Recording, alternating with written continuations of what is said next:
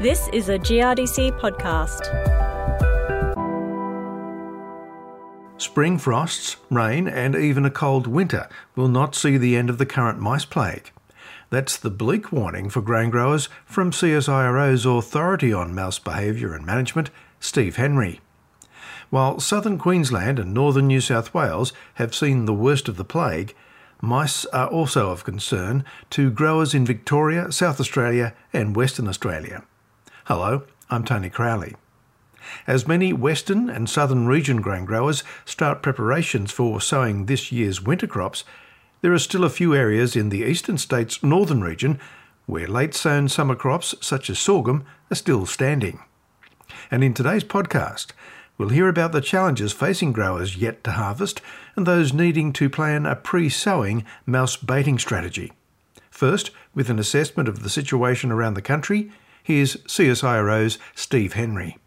What we've been seeing now for the last, uh, well, probably three months now, are higher than normal mouse numbers throughout um, most of the, the northern cropping zone. So around the Darling Downs and down through northern New South Wales, mice numbers are particularly high. Um, and in some cases, we would be describing it as a, as a fully fledged plague. And then as you move further south into central New South Wales, while mouse numbers are still really high, they're not at that full blown plague level, and but they're still a matter for some significant concern. Um, and then as you push further south through the cropping zone, yes, numbers remain high. And what we're saying to farmers is, yeah, you need to be really vigilant now in the lead up to sowing the winter crops to make sure you know what's going on in your paddocks so you can be prepared to deal with mice when you sow your crops. Now, as we're recording this podcast in early March, there are still some sorghum crops in uh, some parts of southern Queensland or northern New South Wales. Some of these crops are uh, at the flowering stage or getting ready for harvest. What should growers do when it comes to thinking about uh, strategies for mouse control or mouse management? Yeah, so this is a really difficult situation to deal with um, particularly if the mice have already been getting into those heads and knocking a lot of food onto the ground. Um, and that makes the, um, the baiting of those mice more difficult because the, the bait that we put out becomes diluted essentially with all of the other food in the system. It becomes difficult to find, and so the mice become really difficult to control. Um, I guess the best thing for for farmers to do is, is seek advice from their agronomists about the best way to get that crop through to harvest, remembering that those mouse numbers aren't likely to decline anytime soon. And so, you know, they need to be making some or getting the best advice they can to make decisions about um, getting the best out of those crops, unfortunately. You were talking about grain on the ground. And for those growers who've already harvested and there's been some grain lost during harvest, um, the figures can be quite amazing as to how much grain there is per square metre and, and how that compares to how much bait you would put out per square metre. Yeah, absolutely. And it's, it's one of the things that we've been talking about um, a lot recently is creating um, an unfriendly environment for mice in these paddocks. And if you get a scenario where there's um, a ton of grain on the ground per hectare and and that sounds like a lot, but it's actually not all that uncommon. Uh, the last two years in a row in the Wimmera, they've had wind events that have put that exactly that much and more than that on the ground.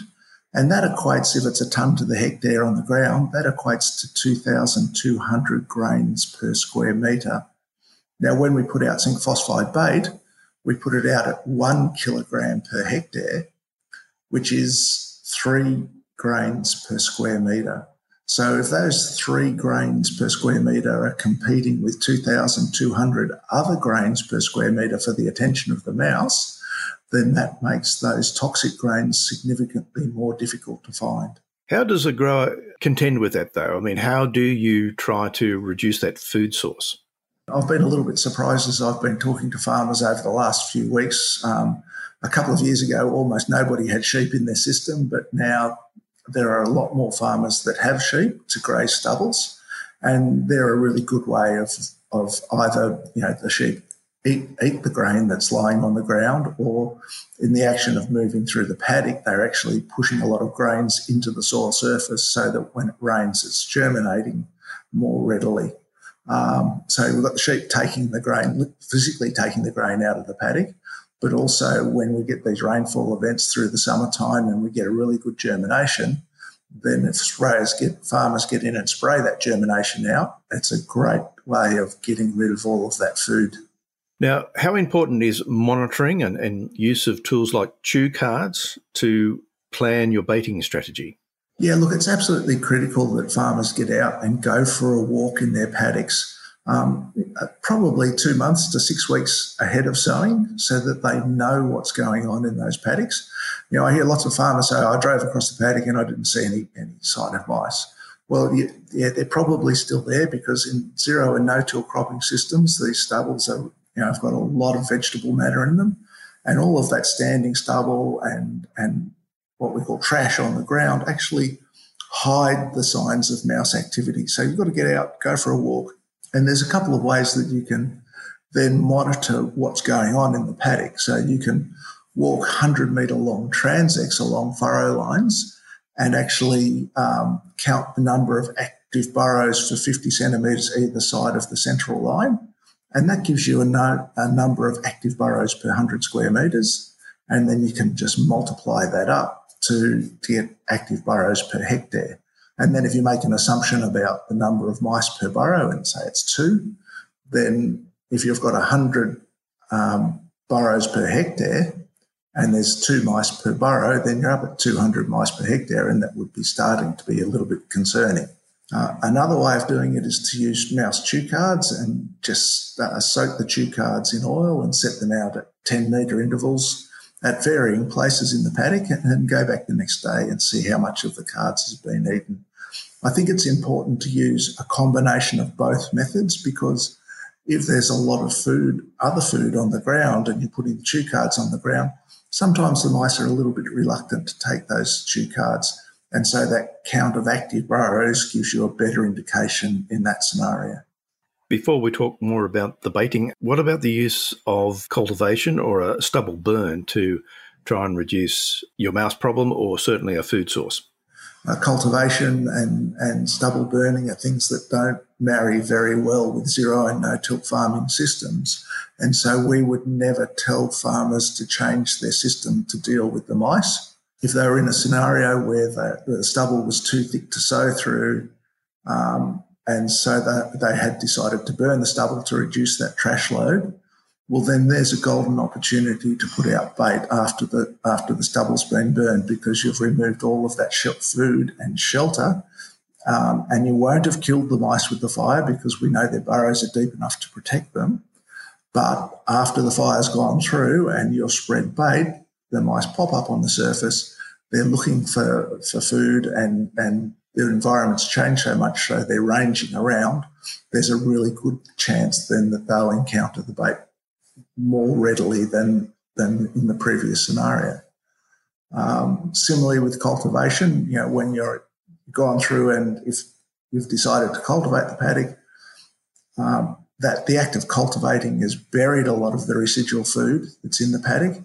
Then if you were to spread bait straight off after you've cultivated, then when, as mice break out of their burrows, because again, a single cultivation isn't going to destroy burrows or kill mice. And so once they break out of those burrows, the first thing they find on the surface is the freshly spread bait, and it, you've got a really good chance of getting good uptake of bait. As you said earlier, the next consideration really is is sowing. And so, what is the recommended lead time to bait before sowing? We've got a, a, couple of approaches that we like to talk about, and the first one is that if if you've been out monitoring and you think you have really really high numbers of mice, then do an application six weeks out from sowing. And the reason we say to do that is because in any application of bait, you won't kill all of the mice, and some of the mice will get what we call um, a sublethal dose, and means that they'll they'll get a part dose, they'll feel quite sick, and they'll become what we call bait averse. They'll stop taking the bait. Now, we know some, from some research that we've done in the lab that as soon as mice get a sublethal dose, they stop eating the bait straight away and they don't take it again until they've forgotten about the effects of that sublethal dose. So we're saying six weeks out to your first application, that gives mice a chance, the mice that get a sublethal dose, a chance to forget about that those um, effects of the of the bait. And then when you're sowing the crop six weeks later, if you've still got mice present at that point, put bait out straight off the back of the seeder. And again, in the act of sowing the crop, you get some soil throw. A lot of that residual food will be buried. The bait goes out onto the top of that fr- freshly turned over soil. As the mice come out to look around after the seed has been through, the bait's the first thing they find rather than the freshly sown crop. And talking of baits, is zinc phosphide really the only recommended bait? Uh, absolutely. It's not just the only recommended bait, it's the only bait that farmers are, are allowed to use in this um, broad scale application. And so it's critically important that they um, adhere to all of the recommendations on the label and use it appropriately. If a grower thinks they can mix their own zinc phosphide bait, is that desirable? No, no. Growers growers shouldn't be trying to make their bait of any kind whatsoever.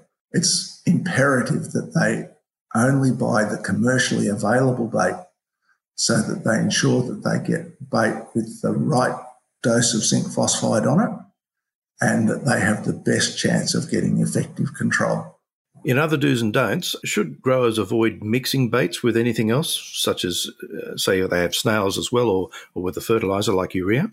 Yes, we, we, we just heard a, a really interesting story from a, uh, a, person who's an expert in controlling snails, and um, they, he was adamant that we that you shouldn't mix snail bait and mouse bait, and we had been saying the same thing, and we'd been saying put your mouse bait out first because our concern was that mice would scurry around and eat the snail bait and start to feel sick and then not touch any of the zinc phosphide.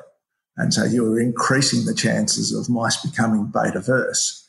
Um, this snail researcher was telling us that they had done some research where um, they had spread snail bait in the presence of mice, and the mice had scurried around and eaten all the snail bait before the snails got a chance to get out and get the snail bait. So it significantly reduced the efficacy of the snail bait and the mice probably weren't going to touch zinc phosphide after they'd eaten the snail bait because they'd eaten something that was a bit novel.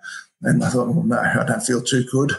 Um, and so a bad result in both cases. So if you've got mice and snails, mouse bait first, reduce the number of mice, snail bait second, you should get a good result for both. In terms of mixing it with urea and, and other products, because of the issues with the mouse bait rubbing against the other product in the spreader. And what happens in this scenario is the actually the zinc phosphide gets rubbed off the surface of the grain. And so essentially what you're, what you're putting out into the paddock is a low dose and you are actually enhancing the chances of mice becoming bait averse by, by essentially putting out sublethal doses into the paddock.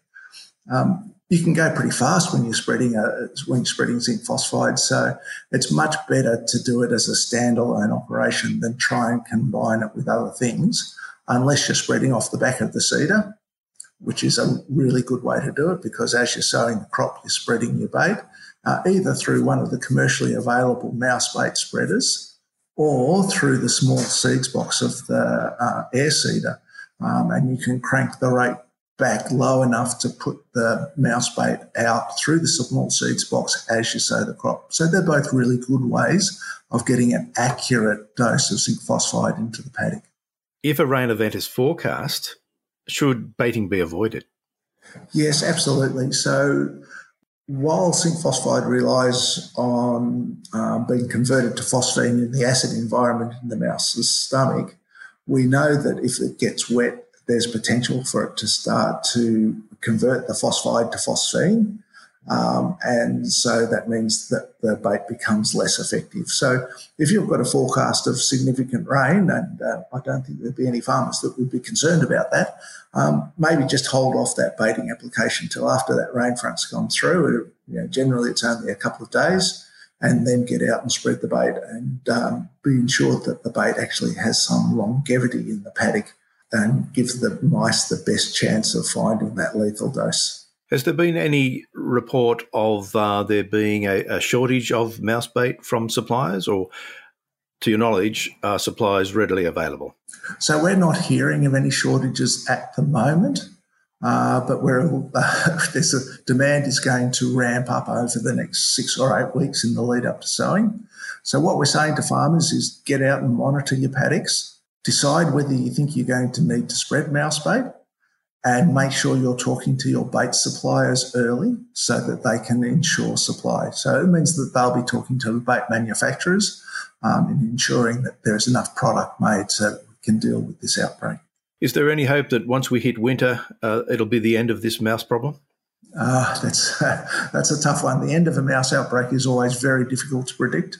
Uh, people talk about frost killing mice. Um, and you know, wet weather killing mice. Uh, but, basically, if there's food and shelter and moisture in the system, uh, mice will continue to survive. Um, as, as it gets really, really cold, it might stop their breeding, um, but not not necessarily uh, kill all the mice in the system. And again, one of the concerns um, going into the winter with a really high number of mice is that we'll get higher than normal overwinter survival of, of mouse populations. And then that provides a higher than normal starting point for breeding next spring. And if the conditions are favourable and they start from that higher population level and they start early, then we could, uh, and the season is good enough, we could end up in the same situation again next year. Steve, thanks for talking to us. It's been a pleasure, Tony.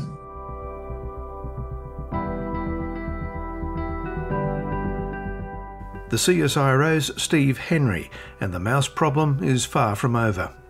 Steve was in South Australia when we recorded that podcast as he continues to make his way around the nation's grains belt assessing mouse populations.